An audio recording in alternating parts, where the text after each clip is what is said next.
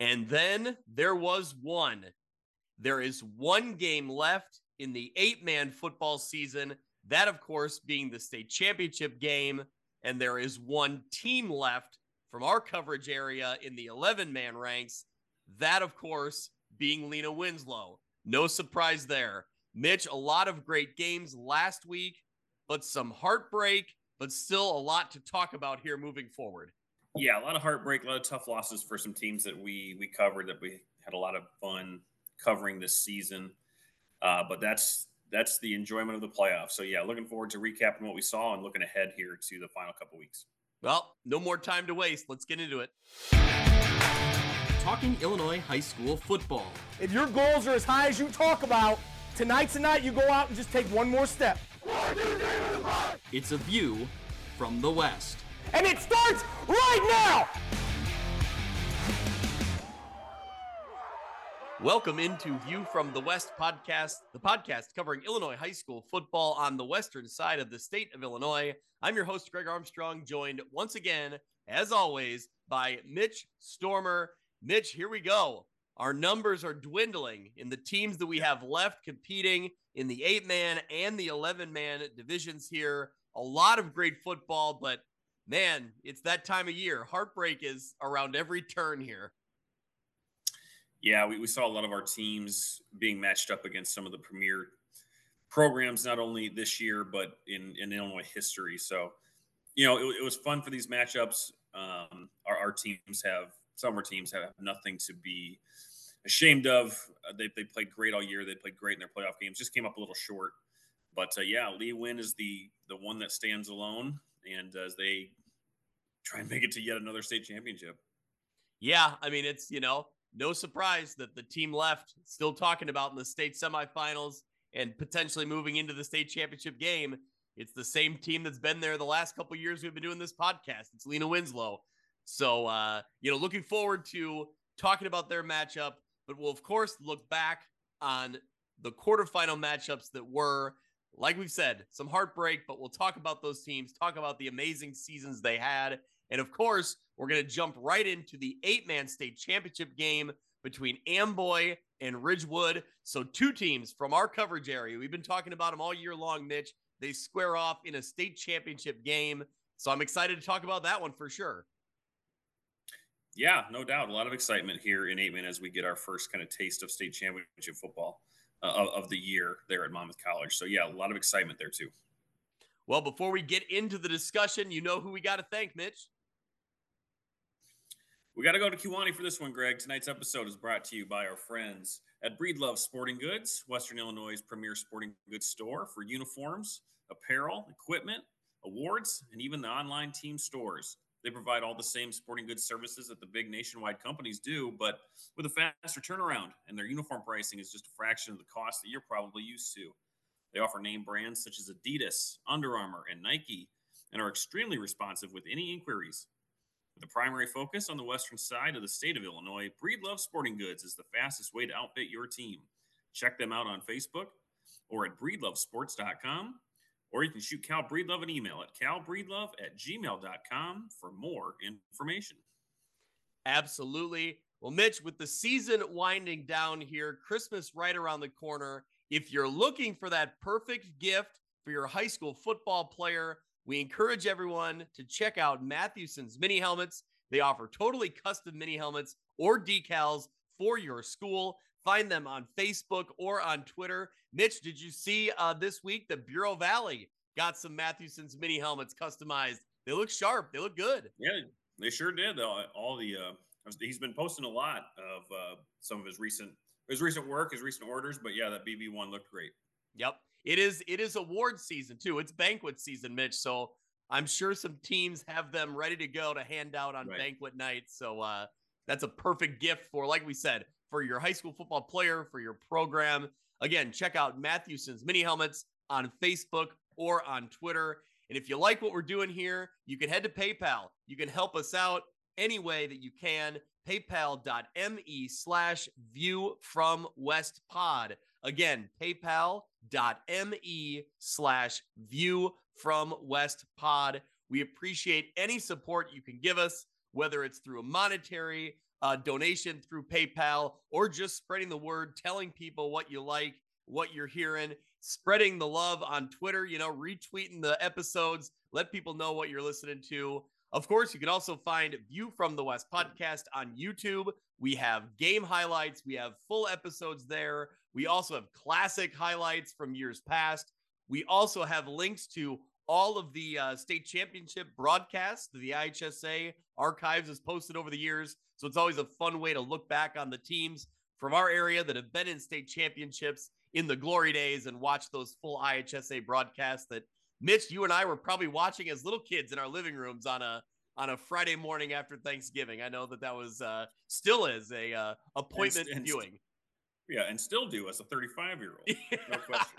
Yep. All right. Well, Mitch, before we jump into the IHSA playoffs and look back at the state quarterfinals and look ahead at the semifinal matchups, I think tonight we absolutely have to start in eight man football. We are now one week away. Within a week's time, we're going to be crowning an eight man state champion at Monmouth College on Friday night. It's going to be either Amboy or Ridgewood. Ridgewood, the nine seed, will take on the number two seed Amboy Clippers. Both teams from our local coverage area. So, Mitch, this yep. is really exciting stuff. We always, you know, have usually have had a team from our area. Most years we're, you know, fortunate to have both the teams from our local coverage area in this eight man division. Right. And again, this year in the state championship game, you got two teams that we know a lot about. It's going to be exciting. Yeah, no question about it. Uh, Friday night there in Monmouth, as always. I just looked at the weather. It's going to be cold. Um, seems to be freezing cold there every yeah. every state championship game. So, yeah, this is great. Um, we've known what Amboy's been, you know, for two years now. Certainly this year, they've they've really have looked unstoppable. And for Ridgewood, you've been really high on them all season, Greg. They come in at the nine seed, but they they battle their way all the way to this game. So I, you'll have to answer this question for me. Did did they play in the regular season or no? Uh, they played Amboy in the regular season, and it was a two point game, I believe, or it was okay. maybe a four point game. It was really close. Uh, we'll okay. I'll have to look that up in a second here. But they gave Amboy one of their best games of the year. Fell a little bit short. Yeah. I believe it was at the Cambridge Bowl. Yeah, Amboy was on the road. So, uh, yeah, I'm, I'm looking forward to this one. Let's look back to the state semifinals in eight man. It was Amboy getting the win 40 to 6 over Polo. Clippers had the hot hand in this one early on Saturday afternoon. They're, of course, getting the win, heading back to the state championship game for the second straight year. They jump out quick in this one, scoring on their first four possessions and a stout defensive effort to lead the way. The Clippers surmounted a massive lead early and never looked back. Long drives played a huge part in this one as Amboy was able to overcome some poor field position with drives of 90 and 99 yards in the first 20 minutes of the game. So great effort yep. all the way around here by this Amboy defense or Amboy offense and Amboy defense. They can hit you with some big plays, but clearly they can establish themselves and move the ball downfield and kind of, you know, slowly, methodically pick away at you. Right. They they've kind of shown that all year that they they really jump on opponents early. They they did it in this one. I think I think Polo fumbled on the first play of the game, and Amboy ended up scoring on that. So, but then you see, like you just mentioned, long sustained drives of, of 90, 99 yards. They just they've been so good. Um, defensively, as you mentioned, a stout effort. Polo got into the red zone. Um, I think four times in the first half, but they all wow. came up short. Um, yeah. And, and so again, this is kind of similar to how the game was played in the regular season. You know, Polo had a great, a great, great season.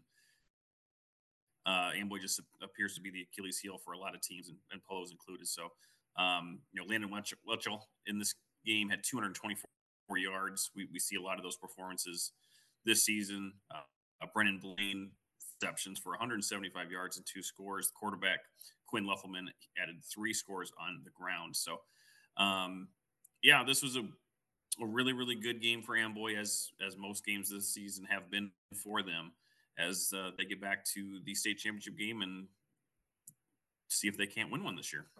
Yeah, I mean, we were really high on Amboy a year ago when they made it to the title game, but we did even at the time think that that felt like West Central's year. I mean, everything, all the pieces seemed to be in place for them to get that win in the state title game, which they did.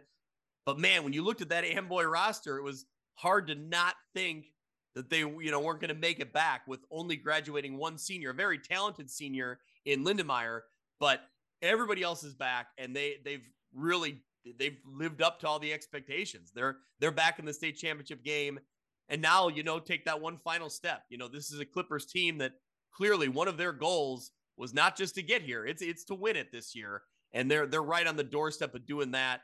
Mitch, before we wrap up the talk for Polo, we got to talk about Brock Solto and his career. What a, yeah. I mean, outstanding career. Uh, you know, a kid we've talked about week in and week out for the past several years, almost the whole existence of this podcast every week we're talking about this kid. Right. So exciting to watch and such a great, you know, playmaker and leader for this polo team. Give us the rundown on the numbers here. They're they're remarkable. Yeah, I mean probably one of the best players in eight man history that we've talked about really when you look yep. at what what he's done. Um, Solto, he had 115 yards in, in this game to, to cap off his career, which includes over 6,600 total yards. Um, that is including right around 5,400 yards rushing and 104 total touchdowns.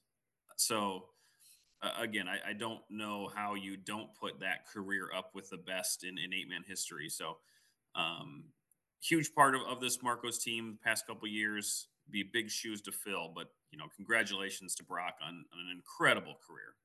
Yeah, absolutely. You said it there. It's just he's been a lot of fun to talk about every week, and obviously has led this polo program, you know, to great to great heights here in the eight man ranks. So certainly going to miss seeing him on on Friday nights, you know, covering him, talking about him. But uh, congratulations on a great career. Uh, Dilo Fernandez also played well for Polo in this one. He led the team with 129 yards, and I believe he had a touchdown late in this game. Um, yeah. Obviously, didn't mean a whole lot in the grand scheme of things, but you know, it got Polo on the board in this one. They weren't shut out, but overall, you know, it's it's Polo or it's it's Amboy here. It's you know, yep. it's it's Amboy's season. They're marching on to the state championship game. Now, the team waiting for them, the Ridgewood Spartans. The Spartans advanced to the eight man state championship game for the first time in program history. Huge crowd on hand in Martinsville. That's a four hour trip, but Ridgewood really, you know, showed well. They, they really like, mm-hmm. you know, they brought the fans there, brought a great atmosphere into what proved to be a really good football game between the Spartans and uh, Martinsville. Yeah, and this is correct me if I'm wrong. This is only uh, the Spartans' second year in existence in eight man, right? Yeah, I believe so. Yep. So yeah, they they've found success rather quickly. But yeah, this was a great battle. Two really good teams um, going at it all afternoon. It was tied 14-14 at halftime. Um, going into the third, Martinsville scored a couple times. Ridgewood scored once. It was 26-20 going into the fourth. And you fast forward all the way down to two minutes and 20, 26 seconds remaining. Uh, Riley Couture finds the end zone on a one yard QB sneak to tie the game at 26. And then it was Roy Sandberg who punched his way in for the two point conversion to give Ridgewood their first lead since the first quarter. And uh, that would end up being the game there, 28 to 26. Sandberg finished with 226 yards rushing with three touchdowns, along with a pair of two point conversions. Riley Couture had 104 yards passing and added that game winning touchdown rush. 330 rushing yards on the day for the Spartans. Yeah, I, I, was kind of monitoring this one back and forth, monitoring the score, and then I went back and watched some of the highlights uh, last night. Man, I was really impressed with both teams. A really well played football game, really hard fought game. I think this might be Martinsville's best game of the year.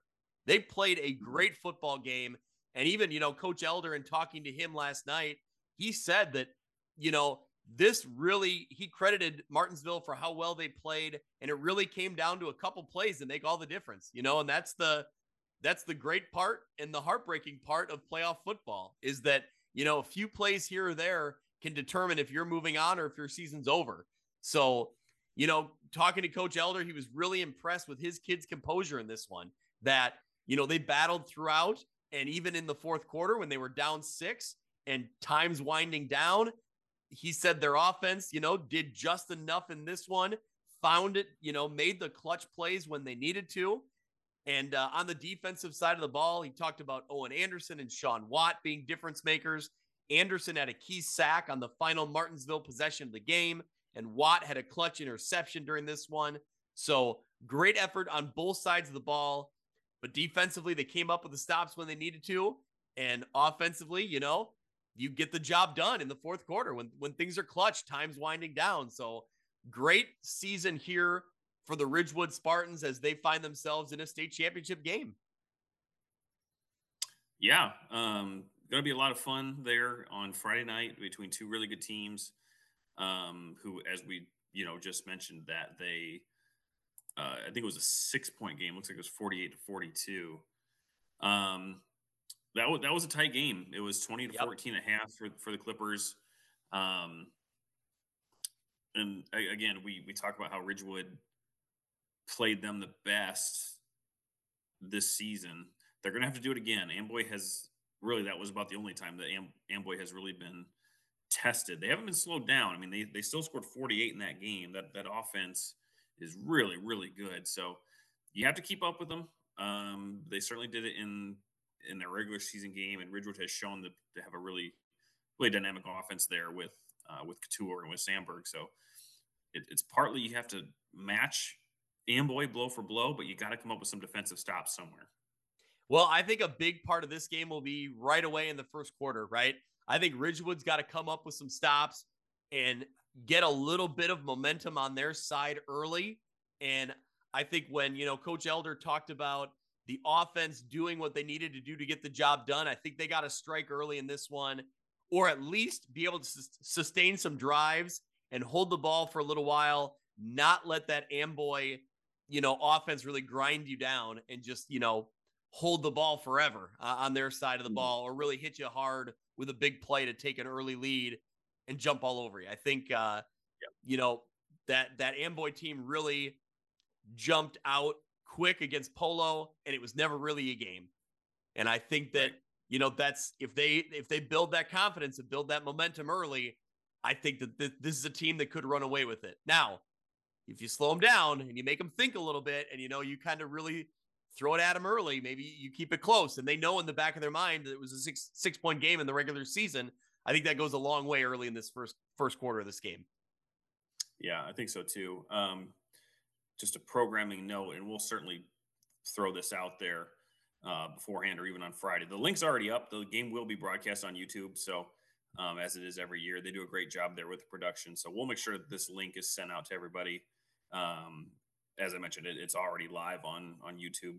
As it says live in in three days. So, um, perfect. Yeah, it'll it'll be fun. It, it's a fun game to watch. If you've never watched eight man football, or if you have a very limited knowledge of it, this is a great way to get into it since one, it's the state championship, and two, it's televised and easy, easily accessible. So, um, encourage everyone who, again, maybe hasn't had an interest in it or just has never seen it.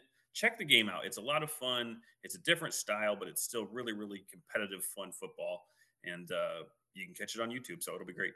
Yeah, I love seeing the hype, you know, surrounding these small communities. You know, when you're talking about, you know, Amboy, Lamoille, and Ohio. I know last year uh, Kevin Hieronymus did a story about kind of how those three communities were really rallied around this football team. And it, it had been a long time since they had been playing for a state championship out in Amboy.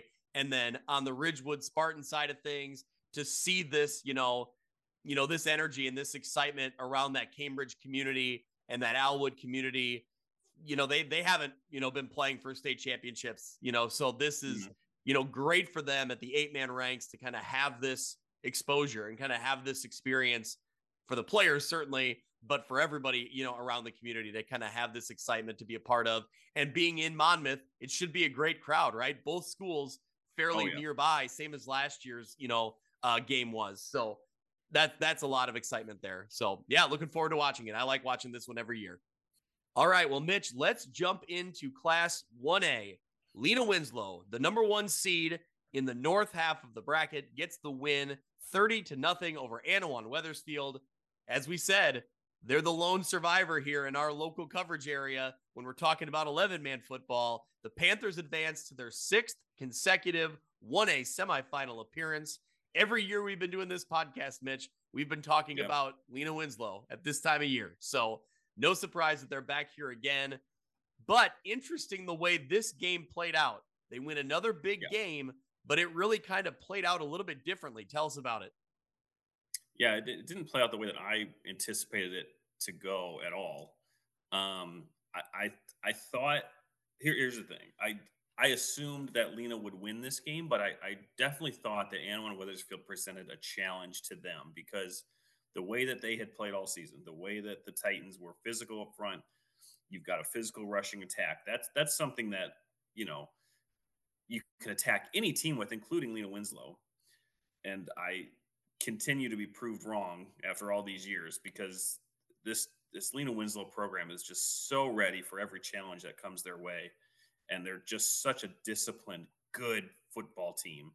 Um, so we mentioned that the, the the way this game went was a complete completely different from last week. Last week, Forreston had the ball for over 30 minutes and didn't score any, you know, not, not I don't remember Yeah. how many points they scored, but um, you know, Lena Winslow only had the ball for 15 minutes and scored 45. So this week, and again, I don't, I'm not on the coaching staff. I don't know if this was part of the plan here. If it was, it was incredibly smart. 32 minutes of, of possession for Lena Winslow in this one. Sustained drives, kept that Annawan Wethersfield offense off the field. Uh, Gage Dunker had 36 carries in this game, 196 yards. Um, he scored all four of the Panthers' touchdowns. Coburn Lynch, uh, he added 118 yards on 19 carries as well. So, but again, you you have that sort of offensive strategy of time management, long drives, but when that Panther defense was on the field, boy, did they dominate. They held Annawan Wethersfield to just 63 yards of offense and five first downs. So, um, an offense that I think was over 40 points a, new, a number of weeks in a row. Yeah. was completely shut down by this Panther defense. Well, and they never really, the Titans were never really able to march down into Lee Win territory, right? I mean, they, Mhm. They pretty much were limited to their own side of the field on offense. So, I mean, just a great effort from this Lena Winslow team that continues to impress, you know, week in and week out. Mitch, I don't know if you listen to, I know you used to, the Solid Verbal. This is a game, the Solid Verbal College Football Podcast.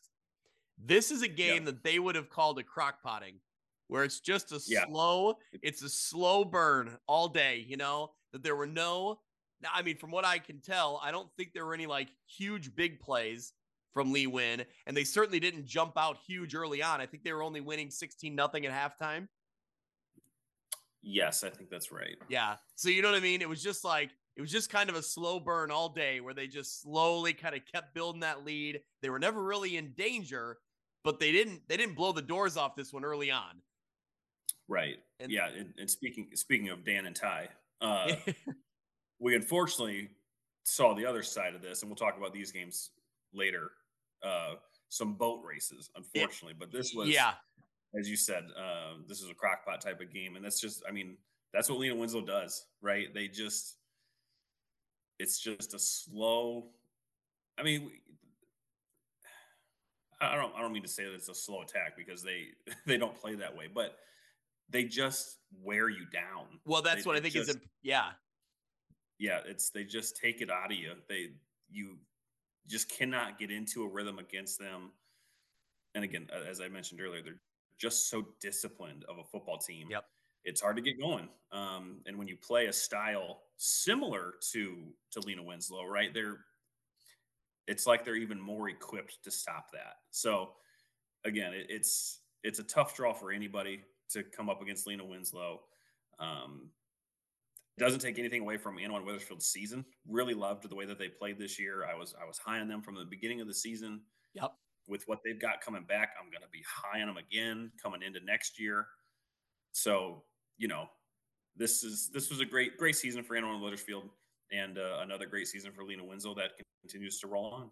Yeah, Zeb Rashid is back for his for another year next year, and that seems like he's been around forever. We've we've been saying his Yeah. name for you know what Right. seems like five years, and uh, you know he's back again next year as a senior. So yeah, any, I mean, if you have that kind of talent in your backfield, you're going to be in the mix to win some football games and compete for a you know a conference title. I I believe that. So yeah, this yeah. Annawan Wethersfield team will be back in the mix again next year. And you know, obviously, yeah, like you said, getting back to Lena Winslow, I think what impresses me is that yeah, they can they can beat you in a variety of ways, right? They can they can hit you with the big strike. They can you know bounce off tackles and go for 50 yard touchdown run, or they can slowly march downfield, control the clock, and just really ground and pound. And that line is just going to bulldoze its way into the end zone. I think it's just impressive. They can do, they can beat you in a variety of ways. And that, that you know, that's the best way to say it, I think. And it's, it's impressive. It just continues to impress. So they will go on the road to Hope Academy in the state semifinals in Class 1A. Hope Academy gets the win over Rova Williamsfield 57 to 7. Mitch, you mm-hmm. saw most of this one. I was watching along with it for a little while, flipping back and forth between this one and uh, Princeton. But man, tell me what you saw here from uh, Hope Academy. They the score is impressive. Yeah, um, they, they were they were pretty dynamic on on both sides of the ball on Saturday. Um, Rova Williamsfield ended up scoring first, and I, I think I texted you at that time that man, they they really drove the ball pretty well. I think it was an 85 yard drive. Uh, yeah, Brian, and I uh, I went back and watched the re I went back and watched the replay, and yeah, you were absolutely right. Yeah, they they marched downfield first, and you really thought like, okay, if they can establish themselves like that, this is going to be you know, this is going to be a good game for them. Right, and then they they even got that that Cougar defense even got Chicago Hope to a fourth down on on their first drive, and it ended up being like a 40 yard toss into the end zone from Eddie Jenkins Jr. and it was caught for a touchdown. And that's that's how things went from that point on.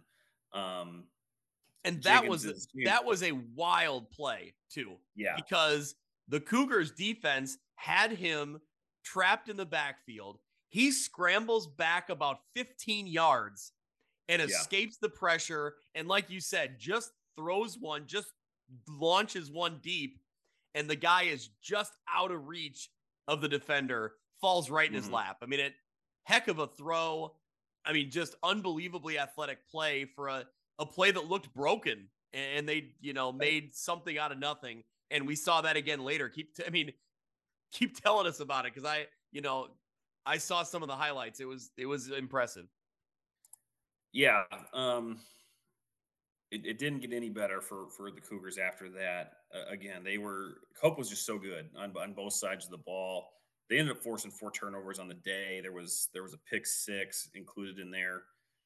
I mean, it was at, at, at this point in the game, it was twenty nine to seven, and this was right before half. And this was just an example of, how good Eddie Jenkins Jr. is, and the type of player that he is, and the type of player that Lena Winslow is going to have to defend they are deep in their own territory. I mean, there is no time remaining. And he's bouncing around back there, doesn't see anything, and, and decides to take off. He just we tweeted out the video. I can't even describe it. Like it's it's such a great play that he's he's running down the sideline. He's he's he's juking. He's he's getting out of tackles. He's running on the complete opposite side of the field. Gets all the way inside the ten jukes out and breaks a couple more tackles and jumps into the end zone as time had already expired by then. And it was just like, what what can you do? I mean, how do you how do you stop something like that? It's it's just crazy. And they've they've been doing this all year. It's it's a super athletic team um, that just you know they, they had a, a really great. I think you mentioned it too, right? It, a team like that, you almost got to hope for poor conditions to slow them down a little bit. But it was a great a great day there in Oneida. Um, and their their abilities really shine. So Hope got the, the big win here. Um, eh, you know, our, our, Cougars, Greg, we, we talked a lot about them all year. We really enjoyed covering this team, but um, they, have got a lot of guys coming back. This is this is a good stepping stone, I think, for that program. And uh, much as we talked about, you know, Wethersfield kind of being an early contender for that that LLC title, uh, the Cougars are going to be right there, no question about it.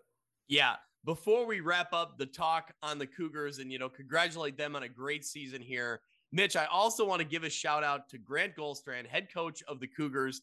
He wrote us a handwritten note, handwritten letter that we got in the mail a few weeks ago to thank us for our coverage, to just, you know, show his support for the podcast and just let it mm-hmm. let let us know how much the coverage means to him and to the community and to his players, you know, and the program in general. So I gotta say, a handwritten note, you know, goes a long way. It just it meant a lot and it's really cool. So, you know, yes, congratulations to the Cougars.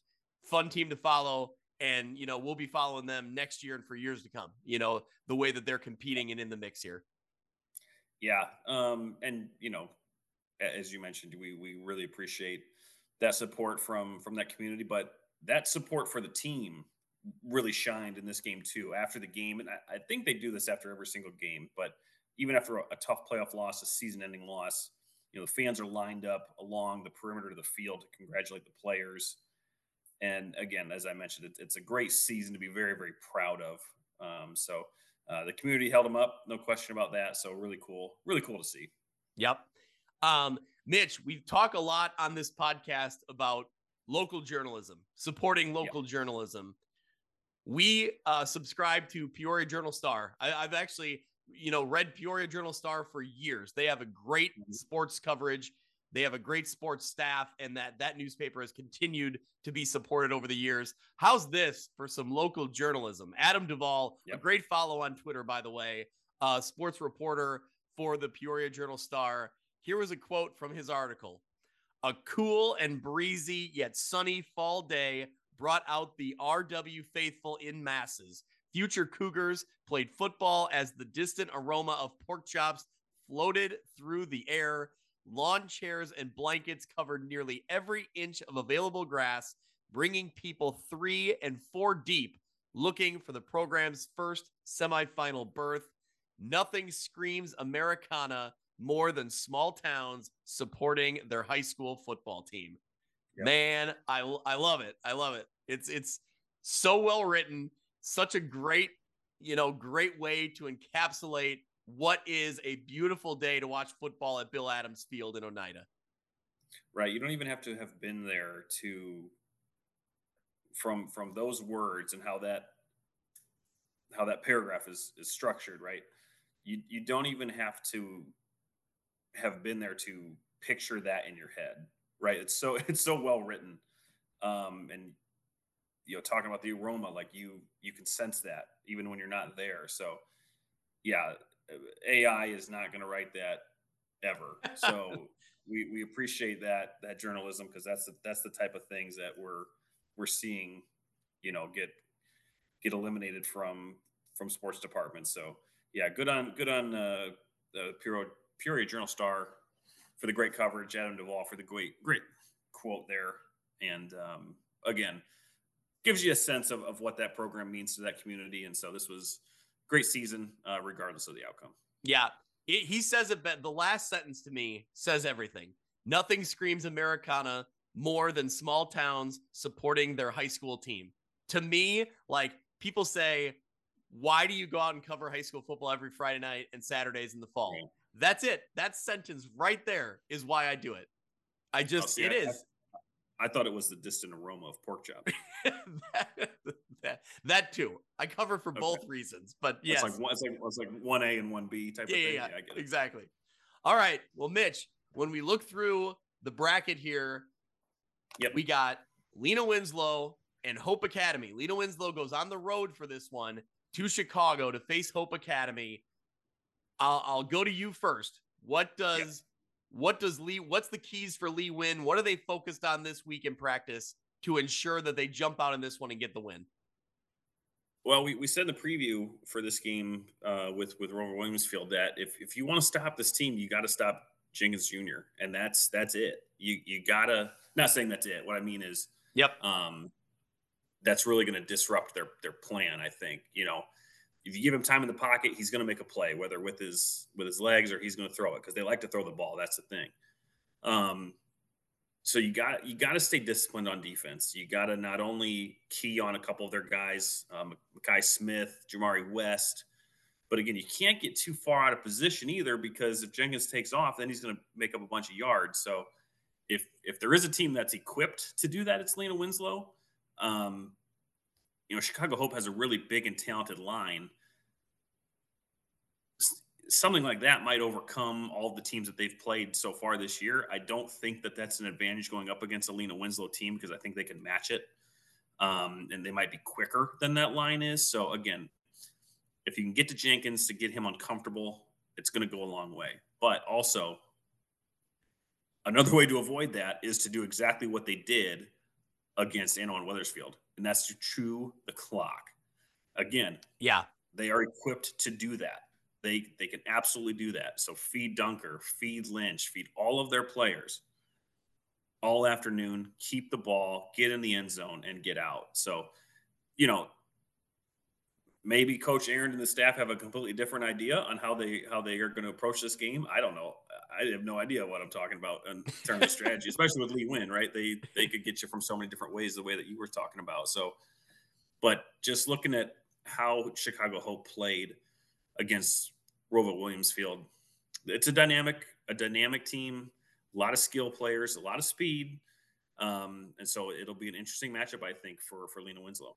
Yeah. What I'm kind of watching for in this one, Mitch, you saw it because you watched a lot of this game too, was Hope did a great job of never really letting Riley Danner settle back in the pocket and and and find his receivers. You know, he yeah. was eh, having to throw kind of under distress or even on the run trying to get out of the way.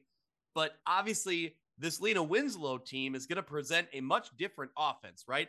Their linemen are going to be coming straight at you. You know, they're running the ball right at you, and they're going to look to knock you over and create that hole for Gage Dunker to run through or Cobra right. and Lynch, you know? So they're not going to be going back into pass protection where, you know, these hope, you know, linemen can really use their speed and agility to get to get to the quarterback.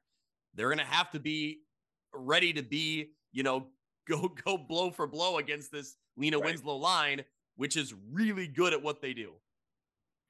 Yeah, I don't. I, I doubt the Panthers have a single play in shotgun formation in their playbook. They don't need it. No. Nope. Um, so yeah, th- and this is again, this goes back to how Lena Winslow beats you. Is that it's just a slow burn of wearing you down. So, um, again, this this could be one of the more skillful teams that they've played. But again, that, and that we'll talk about this here in a game coming up. That doesn't always win you ball games. You have to be a disciplined team. The moment can't be too big, right? That this is the furthest that Chicago Hope's ever been. Um, this is no, this is not new territory for Lena Winslow, even on the road. You know, so this should be a fun matchup. Uh, again, we're, we're fans of the Hope program. We love what they're doing there. Um, and we'll, we'll see. Uh, again, looking forward to Saturday afternoon there to see if Lena Winslow can make it to yet another state championship game and to see how they uh, kind of match up here with another big test. Yeah, I mean, this is a Hope program that's been in the conversation for the past several years. We we've talked about them a little bit, and I want to say that even back at the start of the season, I think when we had Edgy Tim on the podcast, I think he mentioned to watch out for Hope Academy. That he thought that this year mm-hmm. might be that year where you know they could win some games, you know, come playoff time and really right. look the part. And they have. They they've proven it here. They're in and, the semifinals. Yeah, and I was just gonna say, look, they they played Forreston last year, right? And got yeah, and got whooped pretty good, 44-16. But that was yep. last year's team.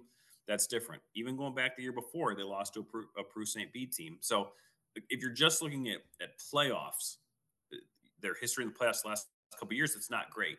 But that has nothing to do with this particular team. So all no. that adversity, adversity that they've they've faced the last two years has only made them better this year, and we're seeing that on the field. So this will be Hope's biggest test. I have no question about that. Yep. Um, in, in the in the three time defending state champions. So yeah, let's let's line them up and see uh, see what happens on Saturday. Yeah, I think it helps. Um, you know, Hope is better off being at home, obviously. You know, I mean, especially when you start talking about the, you know, amount of distance or the, you know, the differing venues here that you'd face. I think going to the three time defending state champion, if you can avoid that, that obviously helps you out.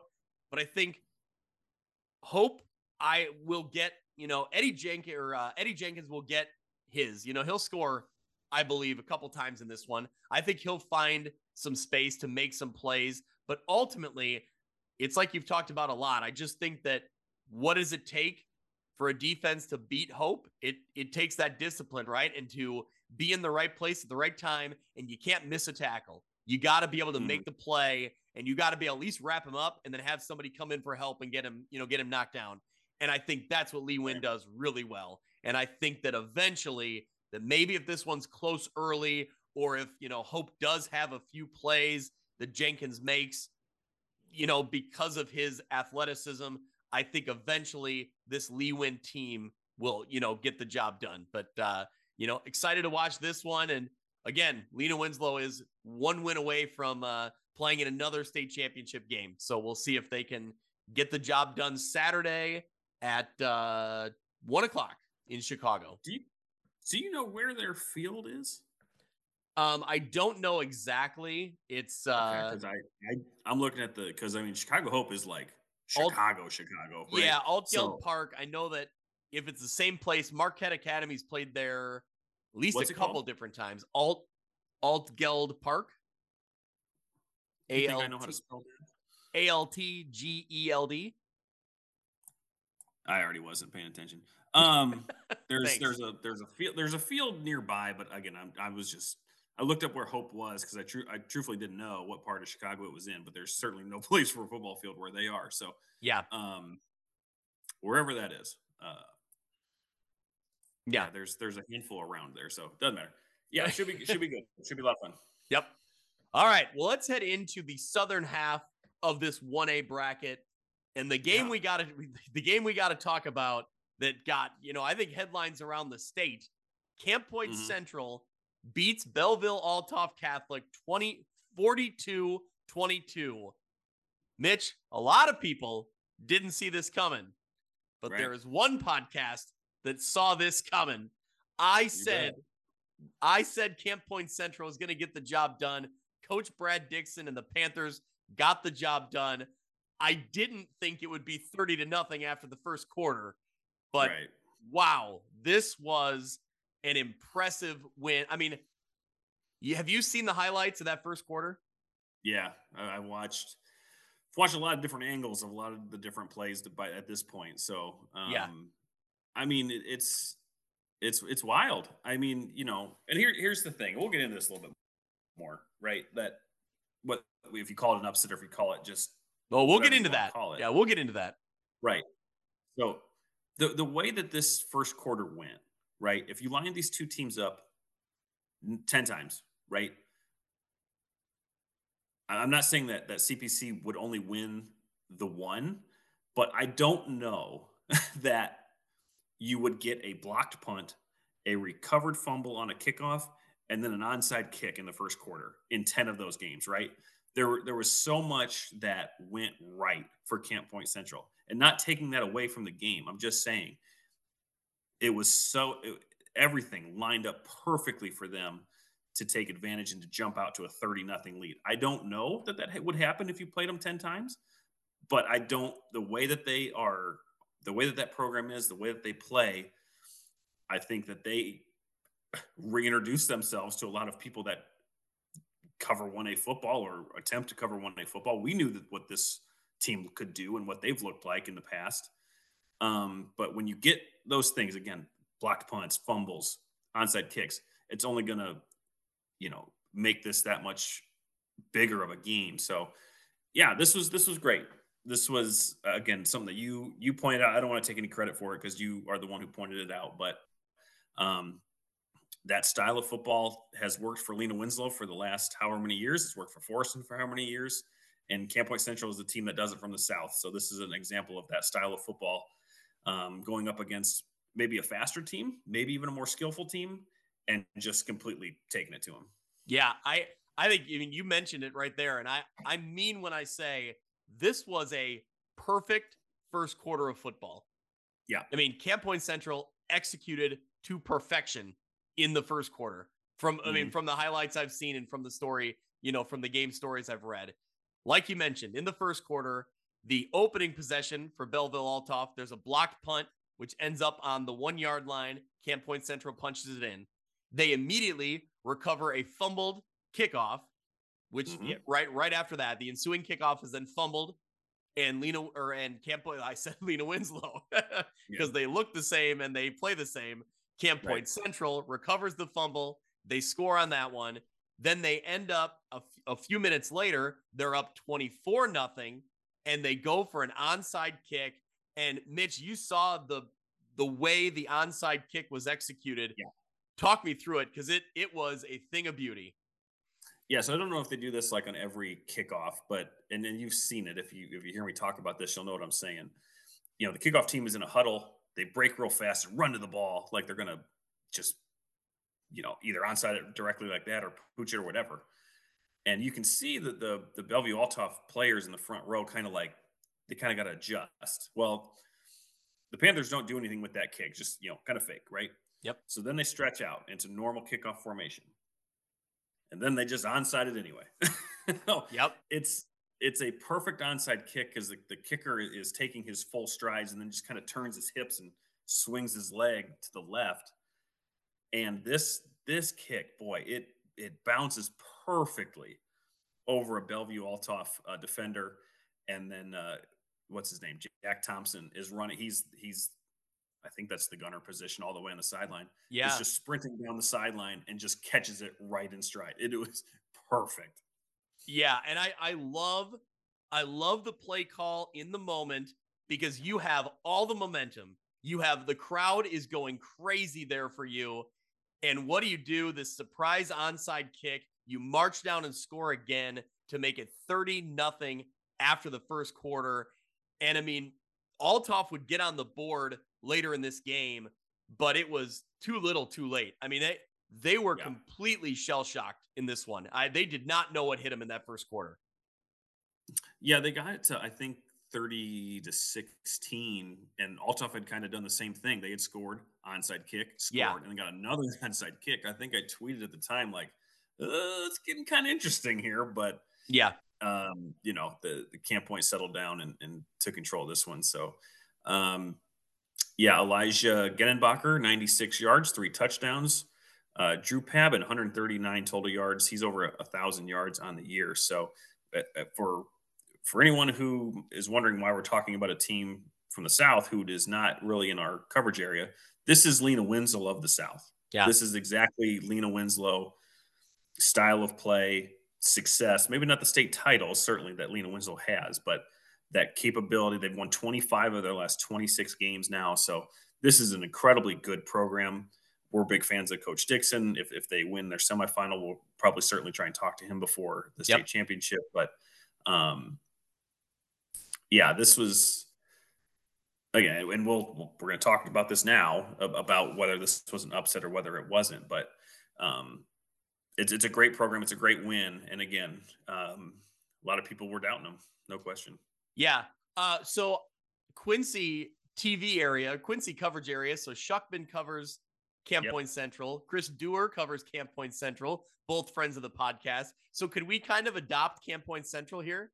Just make them, you know, part of our podcast family. Yeah, we might as well. Yeah, Um, abs- yeah, absolutely. Again with with their we, we saw them against Lena Winslow in the Yep. championship game uh, two seasons ago, right? So, um, but always that team that's that has the the ability to come out of the South. Yeah, no question. I believe it was just last year. I think it was just a year ago. was it last year? Okay, I think so. forget. Yeah. Um, They run together. I don't know. Yeah. So anyway, so speaking of Coach Dixon, you know, needless talking to him last night, needless to say, he was thrilled with his team's execution. Their focus all week, and tell me if you, you know, feel like we've talked about these points already. The team effort to overcome their size and speed. He wanted to execute on special teams, steal a Mhm. possession or two, and convert some long touchdown drives and tackle. So I, did they convert a long touchdown drive? I'm not failed in that. sure. That was the one I wasn't sure, but check the boxes down the list there. You know, they Yeah, had an interception. They had an interception in the end zone. They had execution on special teams. They were tackling. And yeah, I, I just think, you know, you start looking at the what they wanted to do in this game, and, and they did it. They came out and they absolutely executed. So the question before we move along here is do you consider this to be an upset? when you start looking at all of the individual talent that Althoff has on the field, this uh Dierre Hill Jr., a four-star recruit, he was, you know, high. I mean, he has had a great season. They also have a D1 recruit in Charleston Colden. His brother is currently on an NFL roster. Uh, Chris, in hearing from Chris Dewar, when he showed up, he was shocked at how big Althoff was. They have a lineman or two getting some big time D1 offers. Obviously, mm-hmm. Althoff being in Belleville is a much bigger metro area than almost any other 1A school, you know, that you're going to meet up against. So when you factor in all that stuff, is this considered an upset? Because there's been some debate on the on the X on the Twitter. Um, no, I don't think so. Um, I think it's unexpected. I maybe, yeah, but it's not an upset.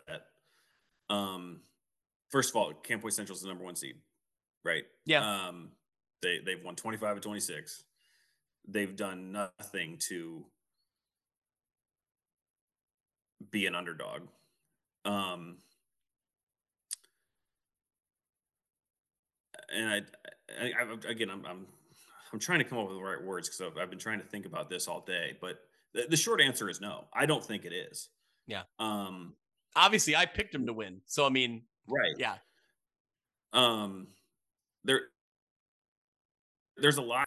If it's if it's expectations, if it's just again looking at here's all these star recruits and, and not taking away anything from that. That's great. Con, you know congratulations on that.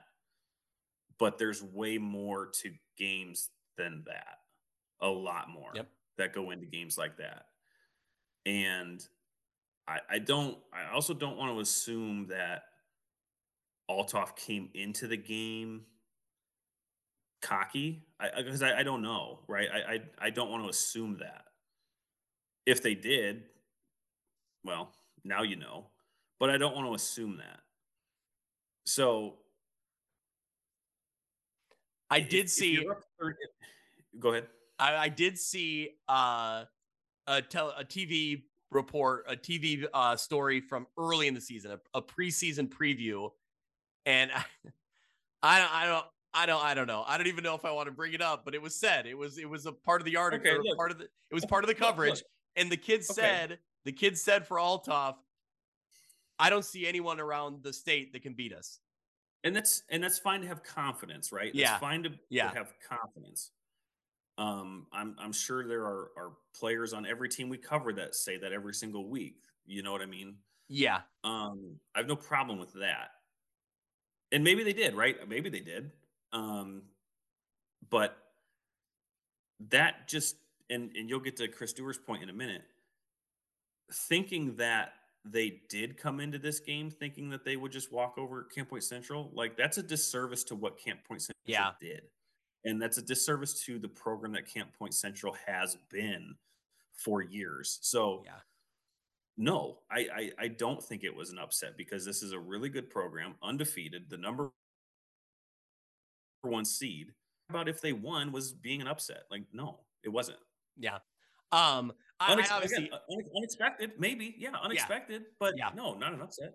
Um, I obviously I, I, I can't put myself in you know in their position, what they were thinking walking onto the field the other day, but reading the quote from the um, you know, from St. Louis today, from the newspaper coverage down that way, um, the quote from Dierre Hill Jr., the running back, the very talented running back, his quote was, We made a mistake by starting off too slow. They took advantage of it, and it was hard for us to come back. So, I mean, to a there certain extent, yeah, to a certain extent, like whether they were overlooking Camp Point Central or not, he admits that they they were not they started too slow. They weren't ready to go, and Camp Point Central jumped all over it. And, and by the time and they by the time they blinked, it was too late and that's not unique either to any program. Teams start slow all the time. So, yeah. you know, yep. Um, yeah. Again, it, it's it, anything is just more credit to to Camp Point Central putting their foot on the gas, knowing that they had to take advantage of the opportunities, and they got a lot of them, and they took advantage of all of them to jump out to that early lead. So, no, I again they were up thirty nothing. Upsets don't get to thirty nothing. So this yeah. was just a really good Camp Point Central team up against a good Althoff Catholic team and the better team won. That's it. That's all it is.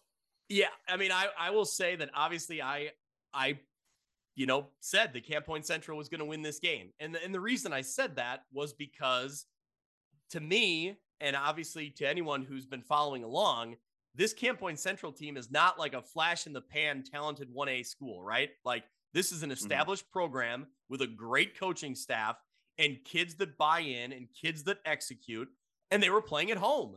So all those mm-hmm. factors, I just loved. I, I thought that if there was going to be, and I almost I said it right, I was almost said it right there. If there was going to be, you know, a team to knock off or upset this Belleville Althoff team because of all the hype they had coming in, I thought this was a team that at home could get the job done because they would mm-hmm. execute and they would be ready to, you know, to get the job done and they and they did. So I I don't know whether whether it's an upset or not. I don't know if it makes any difference, but I did think that this Chris Dewar quote or his tweet was very interesting. He was there, he covered the game, and he had this to say in a tweet last night. His thought was interesting. And his tweet was, It's cute you all think Central's win over Althoff wasn't an upset in retrospect because you're proud of your because you're proud of coach Dixon, his staff, his program, his kids. I love the pride. But also that that is a disservice to the win to not acknowledge how much of a gap that coaching, heart, IQ and grit overcame in this one. Does that make sure. sense? Like mm-hmm. so I I do think there's something to be said on, on both sides of it that you know, was it a quote unquote upset? No, not not according to the seating. And when you start looking at, you know, the you know, the team, the program that Camp Point Central is, as we pointed out. But I will say that, you know, when you start looking around the size of their line and the talent in their skill positions, like it it takes a really, you know, it takes a really great game. And they did. They played a great game. Now, it was a perfect first quarter. That being said, I think that even if they hadn't done everything so perfectly in the first quarter, I still think Camp Point Central could have come away with a five point win or a seven point win, or, mm-hmm. you know, they, it could have been close and they still would have won the game. Yeah. I'm, I'm I, I probably won't say exactly what I'm, I'm thinking because I don't know how to put it into words, but like Chris's tweet, you, you can look at it from, from two different perspectives, right? People who say that it wasn't an upset – that might be, let's say, Camp Point Central fans, right? They have that confidence about their own team, right? They have that pride about their own program. No, it, it wasn't an upset. Of course, we were going to win, right? Yeah. I, I look at it from saying that it wasn't an upset to the crowd that thinks that it is. But yeah. using Chris's point that to assume that that game was an upset is also a disservice to not yes. acknowledging coaching, heart, IQ, and grit. So again, I, I, think both by saying that it, I don't think saying that it wasn't an upset is is not a bad thing. It's just in the perspective that you have and where what angle you're coming at it from. Because again, you could have that confidence from the, the CPC side, be like, no, what you know, of course we won, but and then to Chris's point, you're you're kind of uh, you know, underscoring the things you don't see all the time. But to say that it wasn't an upset because of those things you can't see, those are two sort of different narratives, if that makes sense. Yeah. So I think, you know, and like, like to Dewar's point, he also tweeted that, you know, upset isn't an insult, you know, like that just to call it an upset doesn't mean that that's a, you know, a bad thing that like right. he joked that you know, the family members of Team USA back in 1980 absolutely thought that their kids could beat the Russian team. You know what I mean? Like, mm-hmm. so I think there's something to be said about even if you call it an upset, it's still not necessarily an insult. But yeah, I think that you're right though. It it you want to make sure that credit is given here to this program. Like this is not a surprise yeah. that they can win a big game like this. So yeah, I don't know. Upset, not an upset. I don't know. But I just thought it was a fun discussion and it is a heck of a win, a great win for this program, especially in the way they did it is is what makes it such a great win. Yep. So, um, so yeah, they're moving on once again. I they'll, they'll be playing Greenfield Northwestern. I don't know anything about Greenfield Northwestern. They beat Sesser-Valier forty four to sixteen. So I, am pretty sure Greenfield Northwestern is undefeated. So Um, should be another great matchup there in the South semifinal, and we've got two really good games here, and we'll have two really good teams into the uh, the state championships next week. Uh, Mitch, what I do know about Greenfield Northwestern is that there is a bit of a uniform battle here, a bit of a uni battle, the battle of the Tiger Claw helmet. So Okay. the the paw or that um, you know logo that Camp Point Central uses with a black paw on the gold helmet. Uh, Greenfield Northwestern is an orange helmet with a black Mm. paw, very similar Very to Byron. Byron. Yes, Yeah, very Byron esque. There you go. Um, both teams, 12 and 0, have had great seasons. And I believe that they are, uh, they share the same conference, but on opposite divisions. But I'm putting my, As- as Camp Point Central. yes, I'm putting myself on the spot, but I believe that is correct. Okay, let's take a look. Hang on. Yeah. Uh, Greenfield Northwestern, the Tigers. In the yeah, Western, they come from the the Western Illinois Valley South. Yep. Yep. And then Camp Point Central's in the Western Illinois Valley North. They Yep. did not play each other this season. So No. It's be the first time they're meeting up, obviously, because they're uh, you know, because they're both 12 and 0. So Right. two o'clock at Camp Point Central. So what's interesting, we talked this whole, you know, last 20 minutes going on this tangent about upset or who was the favorite going into that last game. Now with that win, does that make Camp Point Central now the favorite in this game? And then potentially looking ahead, would they be the underdog again if they played Lena Winslow? I mean, we're looking ahead. We're hypothetical here, but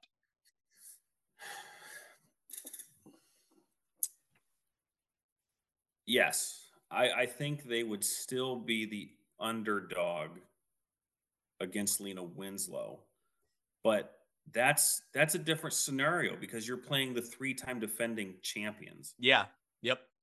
Uh, It, it's it, it's a completely different thing than playing just a good team with some skill players that might match up differently than you. That's that's a different thing in my in my opinion. Um, if if you were if, if gambling was a thing, this the line in a Camp Point Central Lena Winslow game would be pretty tight.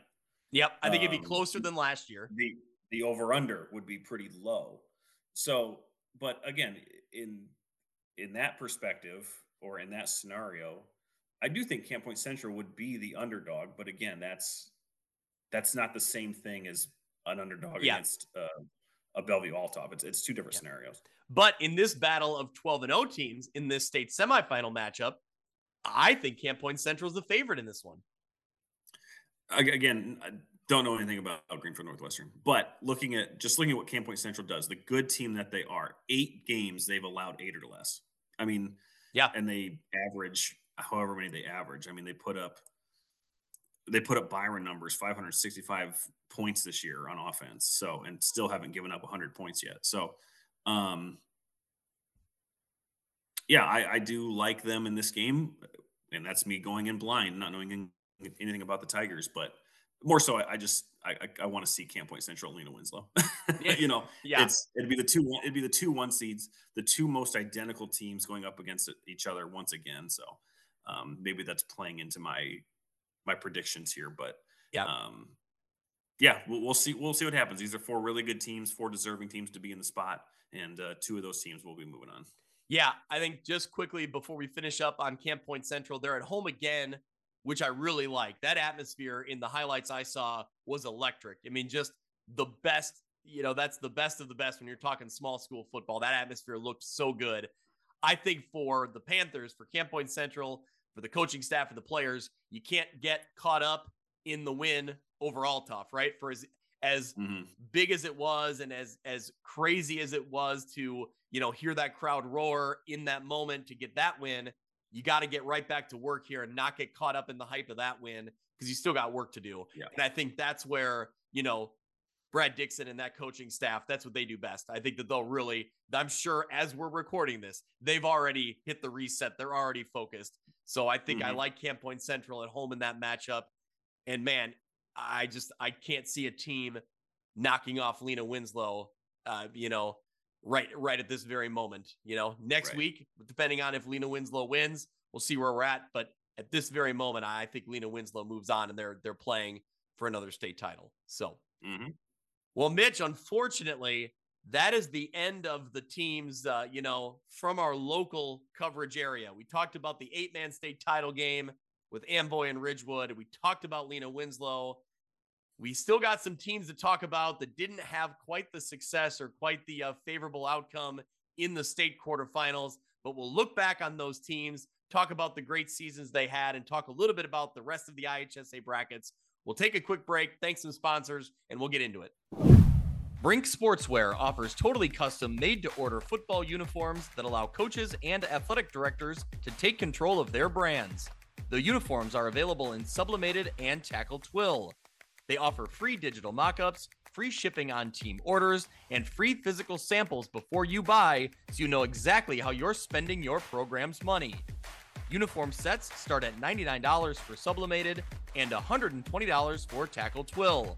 You can find them on Twitter or go to brinksportswear.com. View from the West podcast is also sponsored by the Cupcake Cartel, gourmet cupcakes that are made to order. Over 40 flavors, including wedding cake, lemon blueberry, strawberry milkshake, snickerdoodle, and Oreo. Perfect for weddings, birthdays, showers, fundraisers, or any event. You can find the Cupcake Cartel on Facebook.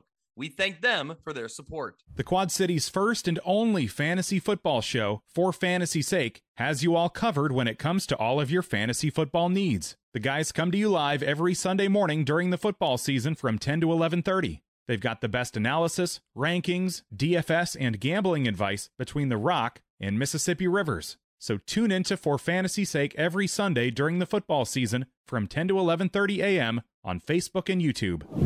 Welcome back. We're going to get into class 3A now. A couple teams we had in this 3A bracket. They were going up against some powerhouse teams. It was Dupec going on the road to Byron and Mitch. It started good, started well for the Rivermen, yeah. but it wasn't it wasn't going to last. The Byron Tigers get the win here, 63 to 15 over Dupec. I mean, like I said, great start, but it just it didn't it couldn't hold on here. Yeah, Nathan Folk returned the game's opening kickoff back for a touchdown to put Dupec up early, seven nothing. But yeah, it it didn't last long. Um, Byron Star running back Caden Considine broke off a 76 yard touchdown on their first play, and uh, they got the two points. So they were up eight seven early, and it was all Byron from there. Um, look, we, we talked about how tall tall the task this was for Dupec. It's it's a tough draw, but th- we could be looking at Greg maybe one of the most dominant seasons in Illinois history if if Byron keeps doing what they're doing. I mean, it's just it's so impressive they're so talented. Um, and there's nothing to be sour about if, if you're Dupec, right? A nine and three record, you have two playoff wins um, against really good, really good opponents, uh, two big Northern opponents, and uh, a spot in the three A quarterfinals. So, you know, congrats to all of all of their seniors on their success. Another great year for the Rivermen and uh, we we we bid farewell for now, but we uh, look forward to seeing them in the fall. Yeah, this this Byron team this year and this Byron program in general is just they're really hard to stop. Not many teams have been able to do it over the past you know few seasons. I saw the highlights from Scott Lieber and WTVO out of Rockford. Caden Considine, man, he's the real deal. He looked really yeah. good in the highlights I saw. Byron advances to the semifinals for the fifth consecutive season, and they'll play Lombard Montini. So Montini was going up against Princeton. They were the sixth seed. They get the win over the Princeton Tigers, the number two seed, 27 to nine. The first half in this one, great smash mouth playoff football. Great start for Princeton. They never really let Montini get into rhythm early in this one. They had a 10 minute drive to close out the first half that ended with a Carlos Benavides field goal as time expired to put the Tigers up 3 nothing at the half. Mitch, I was excited. Like, you know, they held Montini in check in that first half. They got that field mm. goal to grab a little bit of momentum. I was excited and it just, you know, it didn't it didn't hold on from there. Yeah, I, mean, it was it was really the Broncos who kind of came out with with quick halftime adjustments. They came out came out of the gate swinging 70 yard touchdown run on the third play from Santino Florio, gave them their first lead of the game and I guess their last lead of the game. Um, in in that second half, there you had some just some moments that were backbreaking for Princeton. You had two fumbles um, that led to Bronco scores. Now there's now look, I'm going to talk about this in a second with the onside kick. There was one that from the angle of the camera and the game presentation, which shout out Tiger Central Live for another great year. Um, I don't I don't remember if it was Etheridge or, or Christensen. I don't remember, but the the back kind of falls with his back towards the camera, so you don't see the ball. Gets tackled, falls to the ground, and then all of a sudden, Montini's acting like they got the ball. And the refs kind of talked about it for a minute and and pointed to Montini's direction. It looked to me from the again from the presentation that he was down, but you I can't confirm that because you do not see the ball. Um, so that was that was one. Again, they had two fumbles. Montini scored on both of them. And unfortunately for for Princeton, for as, as good as they are, their playing style isn't too. It's not structured in a way to play from behind all that much because they do things, and especially in a game against Montini, where they're they're using clock.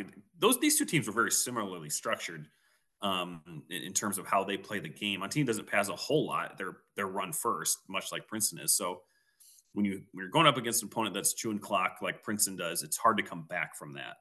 They couldn't get the pass game going, um, especially after they lost Noah Laporte in the first half. Um,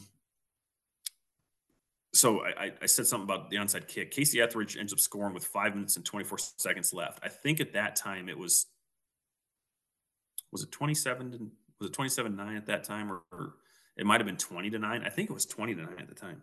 Anyway, Princeton onside kicks it. They recover it. Refs throw a flag.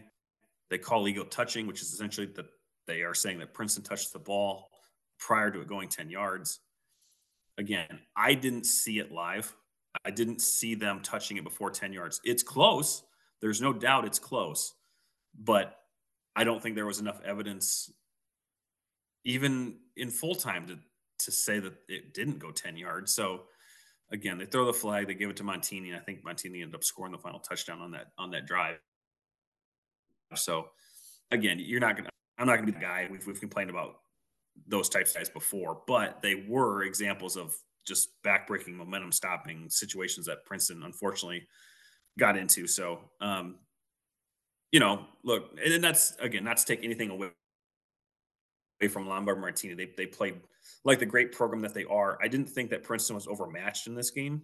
You know, no, it didn't. Yeah, it didn't look like it at all when I watched it. Yeah, we, we don't need to talk about Montini playing in three because one, I think Byron's going to roll them. um, um, but the, Princeton, Princeton and Montini were, were really, really. This was a good football game. There's no question about that, especially in that first half. Just two smash mouth programs going at it up against one another. I don't I don't think Montini had the advantage in that regard. But when you have two even teams like this, it's going to come down to those those turnovers or or making the most out of you know the opportunities that you're given. And unfortunately for Princeton, it went Montini's way in this one. Yeah, uh, disappointing. You know, loss here. This you know this Princeton team they've ran up ran up against IC Catholic a couple times, played them really well and fell short. In this one, the score wasn't as close, but they still, I felt like played Montini really well in this one and just kind of a disappointing, you know, frustrating second half where they couldn't, you know, quite get over the hump and, and, and get enough points on the board. Overall, Princeton and Dupec, to me, they're both they're both going to be right in the mix next year. They're both going to be in the conversation again with all the talent we've talked about that Princeton has returning and Dupec has Hoffman coming back and several other players. So I just think that eh, these names aren't going anywhere. They're both well coached teams, yeah. you know, programs that have really established themselves. So I'm excited to continue to watch them. It didn't, you know, didn't go the way they wanted in this, you know, this round of the quarterfinal, this year in the quarterfinals, but uh, these teams will be back. And I think they'll be in that mm-hmm. north half of the bracket again next year. Yep. No question. All right. Well, Mitch, one more team, one more game to cover from our local coverage area. And then we'll kind of get in some news and notes from around the brackets, from around the state. We got to go to Class 7A. Mount Carmel goes on the long road trip to Quincy to take on the Blue Devils. And man, this Mount Carmel team showed that they're one of the best programs in one of the best conferences in the state. Yeah. They really impressed in this one. They beat, they handily win this game over Quincy, a Quincy team that is fantastic, a great team. And it just shows you how good Mount Carmel was. They get the win 61 to 14. You know, for as much as we've talked about a basketball community that Quincy is, this year we've seen it become an exciting football town. Mm-hmm. And man, you looked at Flinn Stadium on Saturday afternoon. It's what we expected. It was a fantastic crowd there, had to have been a fantastic atmosphere. Unfortunately, the game didn't really go, obviously, did not go the way that Blue Devils fans or team were hoping. Yeah. And, and you know, Quincy had, had given a couple of turnovers, um, couple couple big penalties that gave Mount Carmel some better field position. Truthfully, and, and no no shame to Quincy, I don't I don't think it would have mattered too much. Mount Carmel is is truthfully maybe the best team in Illinois, any class. Right? We talked about their only loss being to the top seed in 8A by two points. Um, they're the 14 time state champs. They, they have maybe the most tradition of, of any program outside of, of JCA in Illinois history. But um, this roster is is really really good. Um, their quarterback Jack Elliott had 369 yards and five touchdowns at the half. Um, I, I anticipate them. Uh, they've got. A, we'll talk about this in a minute. They got a great game against Batavia um, here in the semifinals, but this this takes nothing away from Quincy's season. And I, I, I from reading some some post game stuff, I don't think the players feel that way either. You know, you saw a lot about how they they could see that that fandom, they could see the community at the field on Saturday, and it, it choked them up a little bit to see the type of support that they've had all year, and it's well deserved. This is two years in a row um, that they've they've been to the playoffs. Certainly, this is the furthest that they've gone in school history. So this is an, an absolutely incredible year for Quincy. Yeah, I mean what they what they accomplished this season is remarkable. I mean, we talked in the Western Big Six preview show about, you know, here were all the goals and they were lofty. You know, Schuckman said it right away that he thought they would run the table. They could go undefeated in the regular season, which obviously had not been done since 1935. And he thought that they had a legit chance to make a run here in the playoffs. They do. You know, they make it to the state quarterfinals. That's another thing that had never been done. So just, you know, the the history that they were able to accomplish here you know, things that had never been done, you know, in Quincy high school history is great. And same thing as Princeton, same thing as Dupec, maybe even more so. This Quincy team has nearly everybody back. So, yeah, a lot of talent will be back. We'll be talking about a lot of the same names and Jarius Rice, Braden Little, and a lot of others. But, you know, congratulations to the 22 Blue Devils seniors that led the way here and were really a part of something special. Yeah, no question. And I, I retweeted a, a great article from Schuckman about uh, it was his write up about the team kind of this team kind of changing the perception and expectations for the Quincy Blue Devil football program. So, yeah, like you mentioned, um, most successful team in Quincy history, first quarter final, first undefeated season since 35, and of course the WB6 crown. So, yeah, great, great season for them. And uh, you mentioned it too. Really looking forward to what they bring back. They'll be a favorite in the Western Big Six next year. Yeah. One senior that I want to give a shout out to, Aiden Byquist. I yeah. mean, a remarkable career and the adversity that he's had to overcome. Last year, going back to a year ago, we were really excited about him being in the mix and being a contributor, and he gets hurt. I think in the first game of the regular first game of the regular season or in the off season, getting re- mm-hmm. practicing. I can't remember. It was really early on wiped out his whole season last year, but he's able to come back this year and contribute. So, you know, congratulations to him on being able to finish off his career with, you know, all the accolades that we just talked about. Yeah, and and he scored in this game too. I think it was a 55 yard touchdown pass from from Little. So yeah, great great way to go out for him too. Awesome. All right. Well, I'm guessing that like we've talked about with some of those teams, uh, this Quincy program they'll be right in the mix when we're talking favorites in the Western Big Six again next yeah. year. They'll be on that. They'll be on the top of that list on the podcast next year. Yeah, I think some some things to to uh, re- replace on the line. Uh, but their playmakers will certainly be there. Some guys to, to uh, like Ty Douglas on the defensive side to replace, but uh, boy, they got a great core coming back. Really, really looking forward to the Blue Devils already for next year. Yeah. Kind of as a quick side note, Mitch, I do kind of want to just give a shout out to, you know, Coach Rick Little and the players on that, you know, on that team and Schuckman and Chris Dewar. And when we started this podcast, I'll admit, I mean, I'm I'm from the Quad Cities area. So obviously I'm covering the Western Big Six. I've been covering the Western Big Six for a long time. You're uh, from the Quad Cities area, very familiar with the Western Big Six, but Quincy's always the outlier, obviously, right? Like just because of distance alone. And so when we started yeah. this podcast, like I didn't have a whole lot of connections to Quincy. And I think that as this program has risen up and gotten better, and obviously this year doing all that they've done, it's been really cool to kind of make those connections, whether they're just virtually following along or seeing the followers we're gaining on Twitter and talking to Schuckman on a regular basis, talking to Chris Dewar on a regular basis. It's been really cool to kind of, you know, bridge that gap and, you know, make make the state a little bit smaller and make that, you know, mm-hmm. that trip between here and Quincy a little bit smaller. So I I just I love that part of it, right? Like kind of building this podcast community that we have from we didn't really have a whole lot of connection to Quincy when we started. We we talked about him, but right. now it's fun to kind of have those, you know, make those connections. So, yep, no question. All right. Well, Mitch, you have done all kinds of homework here. Let's talk hmm. about the news and notes from around the rest of the state, from around the rest of the brackets. Do we want to start in class 2A? We've already covered 1A. We got that. We got that checked off the list here. But let's get into class 2A. Some really good, great football was played in the 2A quarterfinals leading into what is going to be a, a great semifinal weekend. Uh, so we talked about um, certainly the top seed Seneca coming off of that big win over Rockridge. They had the rematch with Wilmington. It was Wilmington's only loss of the regular season. Uh, this game goes to overtime, and Wilmington. Uh, I, I, don't. I, I, think the the highlight that I I watched was the game winner. So they must have stopped Seneca on the first drive, but either way, maybe I'm completely wrong. Doesn't matter.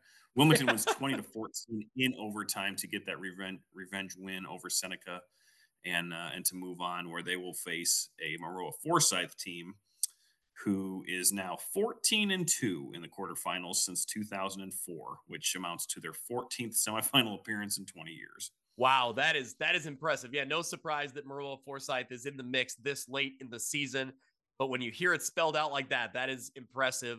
Uh, I saw the uh, the Times from uh, from Ottawa, Illinois. Brian Hoxie wrote the article covering Seneca.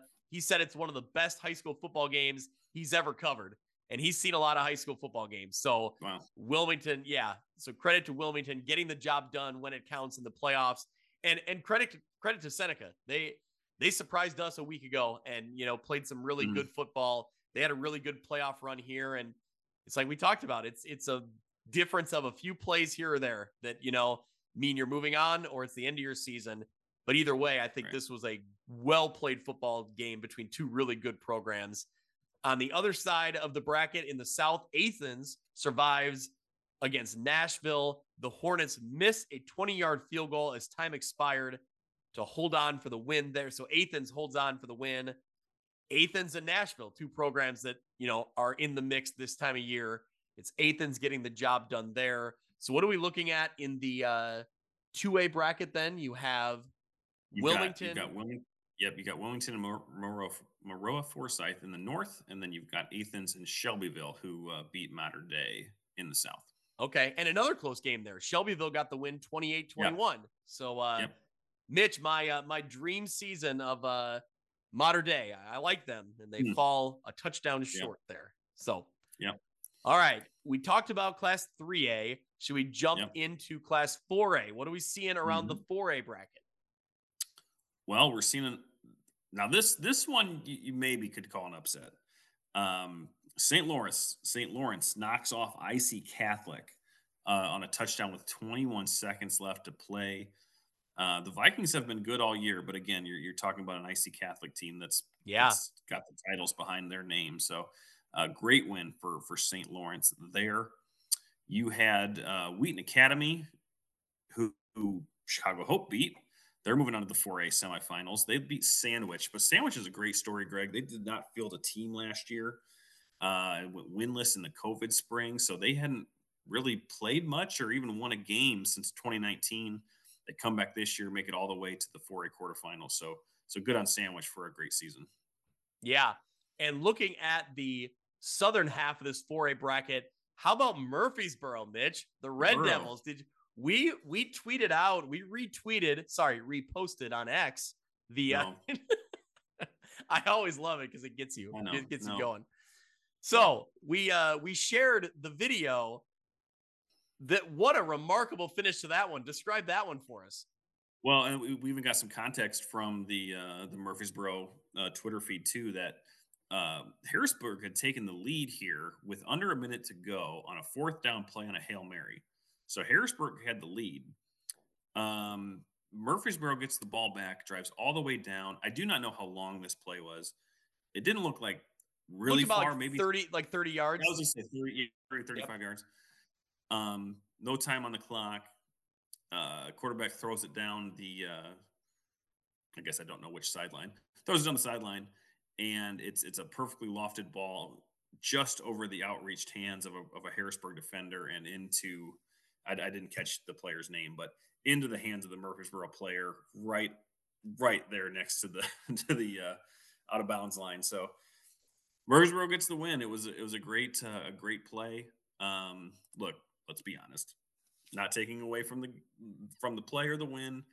It's pretty bad defense. Can't be can't let defender can't let uh, offensive players get behind you in a situation like that. But not taking away from uh, from that win. Exciting game there, no question. Um, I will say the Harrisburg defender. I saw a screenshot, a picture of that play.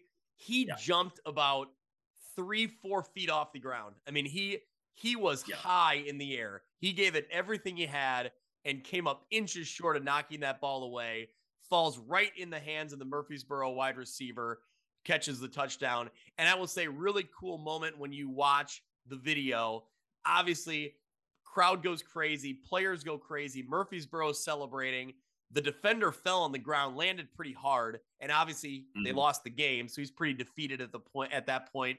Not to mention probably banged up from just the fall several Murphysboro players went over to him first before celebrating with their team. Thought it was really yeah. cool. So, really, really nice moment there. What a win for Murphysboro. Mitch, Murphysboro's down in my old stomping grounds in Southern Illinois, but I yeah. I know I've been to Murphysboro basketball games back in 04 and 05 when I was covering uh, sports there down south. But I don't think I ever went to a Murphysboro football game. And I looked up they were, I believe, 0 and 9 both seasons I was down in Southern Illinois. So not much excitement back then for Murphysboro football. They certainly flipped that script now. So Murphysboro will be hosting one of Illinois' premier programs in Rochester here in the 4A semifinals in the South. Yeah, so uh, a thrilling win, and it would take probably what I would consider a upset to get to get past. Uh, yeah, it's probably an upset. Yeah, yeah, to get past Rochester. It is the one and the two seeds. But Rochester's the one seed, and as we've seen, they are pretty accustomed to this time of year. Although it's been a couple years, right, for Rochester. I was looking at that because I was I was wondering like how many years that they've been this far, but yeah, they've they've fallen in the second round or the quarterfinals the past couple years, but they had that great run of eight titles in ten years, not too uh, not too long ago. Yeah. All right. Well, speaking of programs that are dominant this time of year, should we jump into Class Five A? Yep. All right, so here we go. Joliet Catholic got the win over Morris. Mitch Morris was a great team this year, and this one wasn't even and this one wasn't even close. Joliet Catholic gets the win 49 to 7. So that sets up a fantastic matchup, another great matchup in Class 5A, Joliet Catholic Academy against Providence Catholic, two schools that are right next to each other, longtime rivals. They've met in the playoffs before recently, but this is always a fantastic game.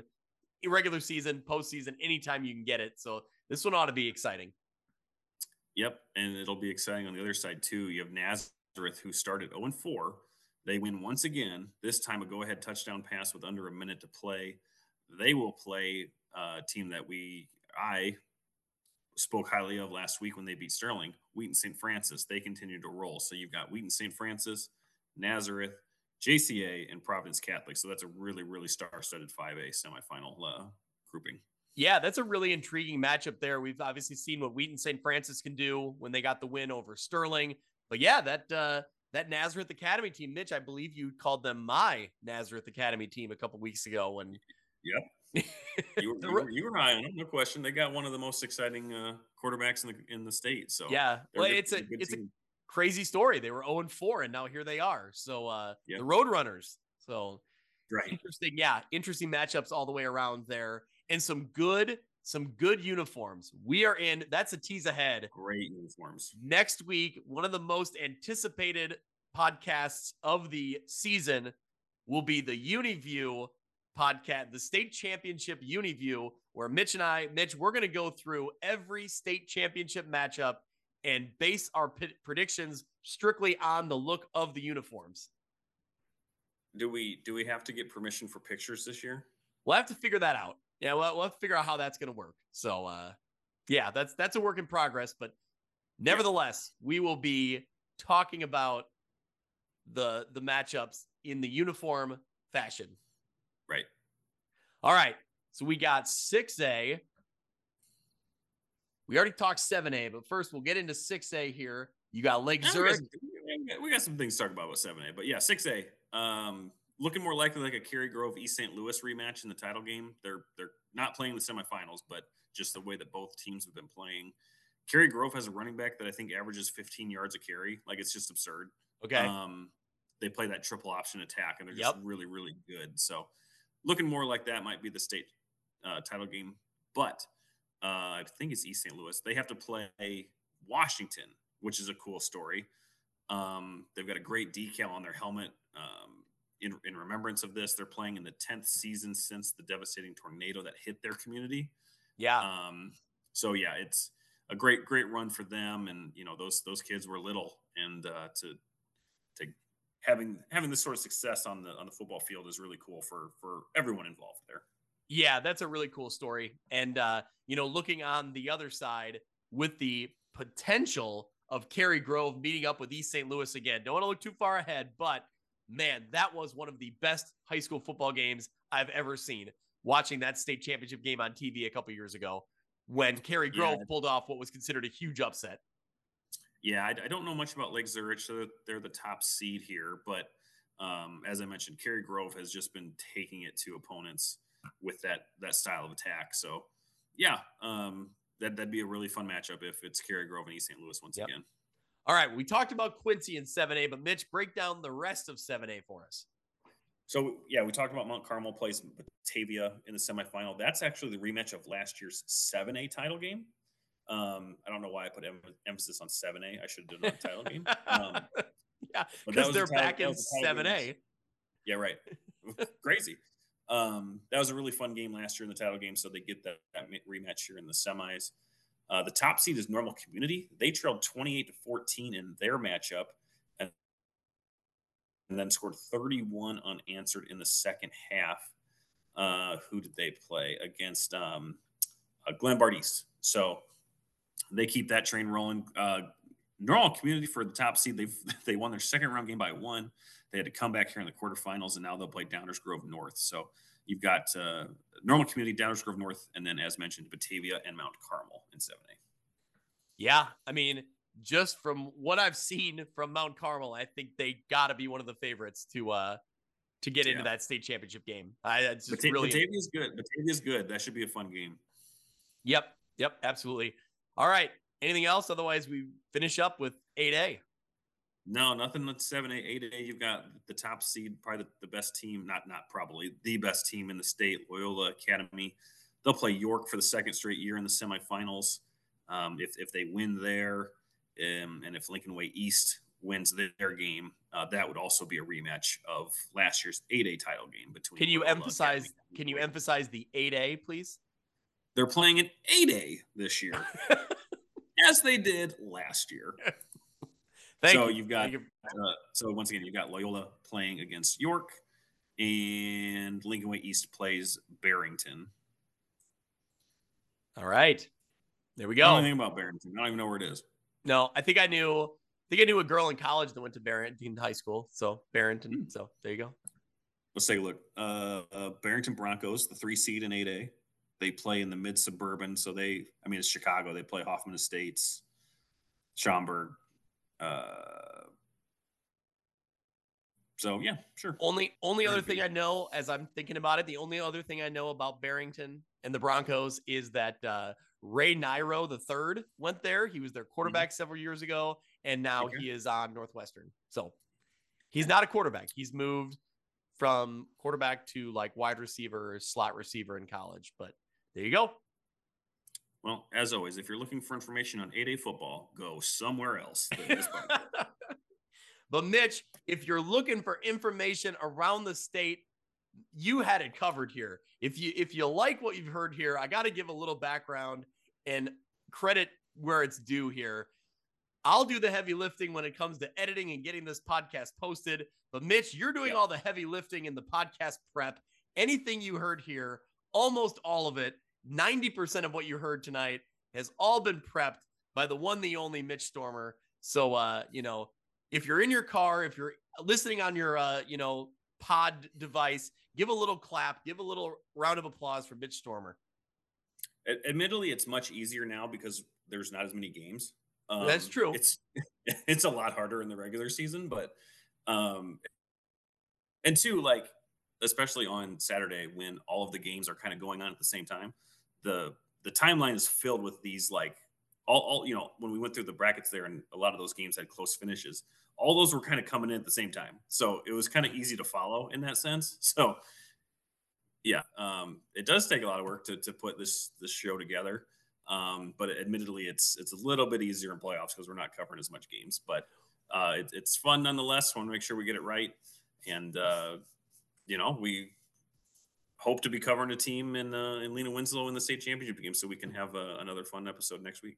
Yep, absolutely. Well, you say that it was easier because we covered we had less teams to cover, but yet you went through and broke down brackets two A through eight A. So I mean, you know, but again, it's it's less games in the bracket. I'm not, you know, didn't do that in rounds one or two, but yeah. Uh, again, there was a lot of good football, a lot of good, great finishes across the state. So that's that's the joy of of this time of year. And uh, again, the season is no different. Yep. Well, I love it. I appreciate your dedication, and I know the listeners do as well. So good luck to fans in Barrington with all of that, in, that we have. That's right. So good luck to Lena Winslow in their semifinal matchup against Hope Academy. And best of luck to the Amboy Clippers and the Ridgewood Spartans. You know, we're hoping for a great game in that one either way, our area, our coverage area of eight man football is well represented in that state title game. Really happy for both those programs, hoping for a great one. We'll be watching, we'll be following along on that one. Yeah. And, uh, you know, maybe, maybe an instant reacts after the eight man game. I think we have done that in the past. So, not Kyle going? I believe, yep, Kyle will be there. Not committing okay. to anything, but maybe we could do that. Yeah. Um, well, we'll see. depending happens, on your depending on your uh, you know your family schedule and what what athletics are happening on Friday night. Right. So. right. Um, but yeah, regardless, we'll uh, we'll be tweeting out. Yep. The game as it happens, but hopefully, uh, again, um, our, our listeners and our followers will be watching the game uh, alongside with us. So yep. we'll make sure we tweet out that link and uh, make sure you have uh, have a way to watch it. Yep. Either way, thank you to everyone who listens, who follows along. We encourage you to share our, you know, repost, retweet, whatever you do on Twitter these days. Get our information out there. Spread the word about this podcast. Let them know you're listening. We'll be back next week. We'll be talking about the eight man state championship game. And we're talking about Lena Winslow. Hopefully, we're talking about them moving into another state championship game. We'll see you next week. That'll do it for this week's episode of View from the West. Thank you so much for listening. I encourage you to go out to Apple Podcasts or Podbean and subscribe so you can follow along, and downloads will come automatically every week. You can follow along on Twitter at View from West Pod. You can also email me if you're interested in being a sponsor, viewfromwestpod at gmail.com. Thanks so much. We'll see you next week.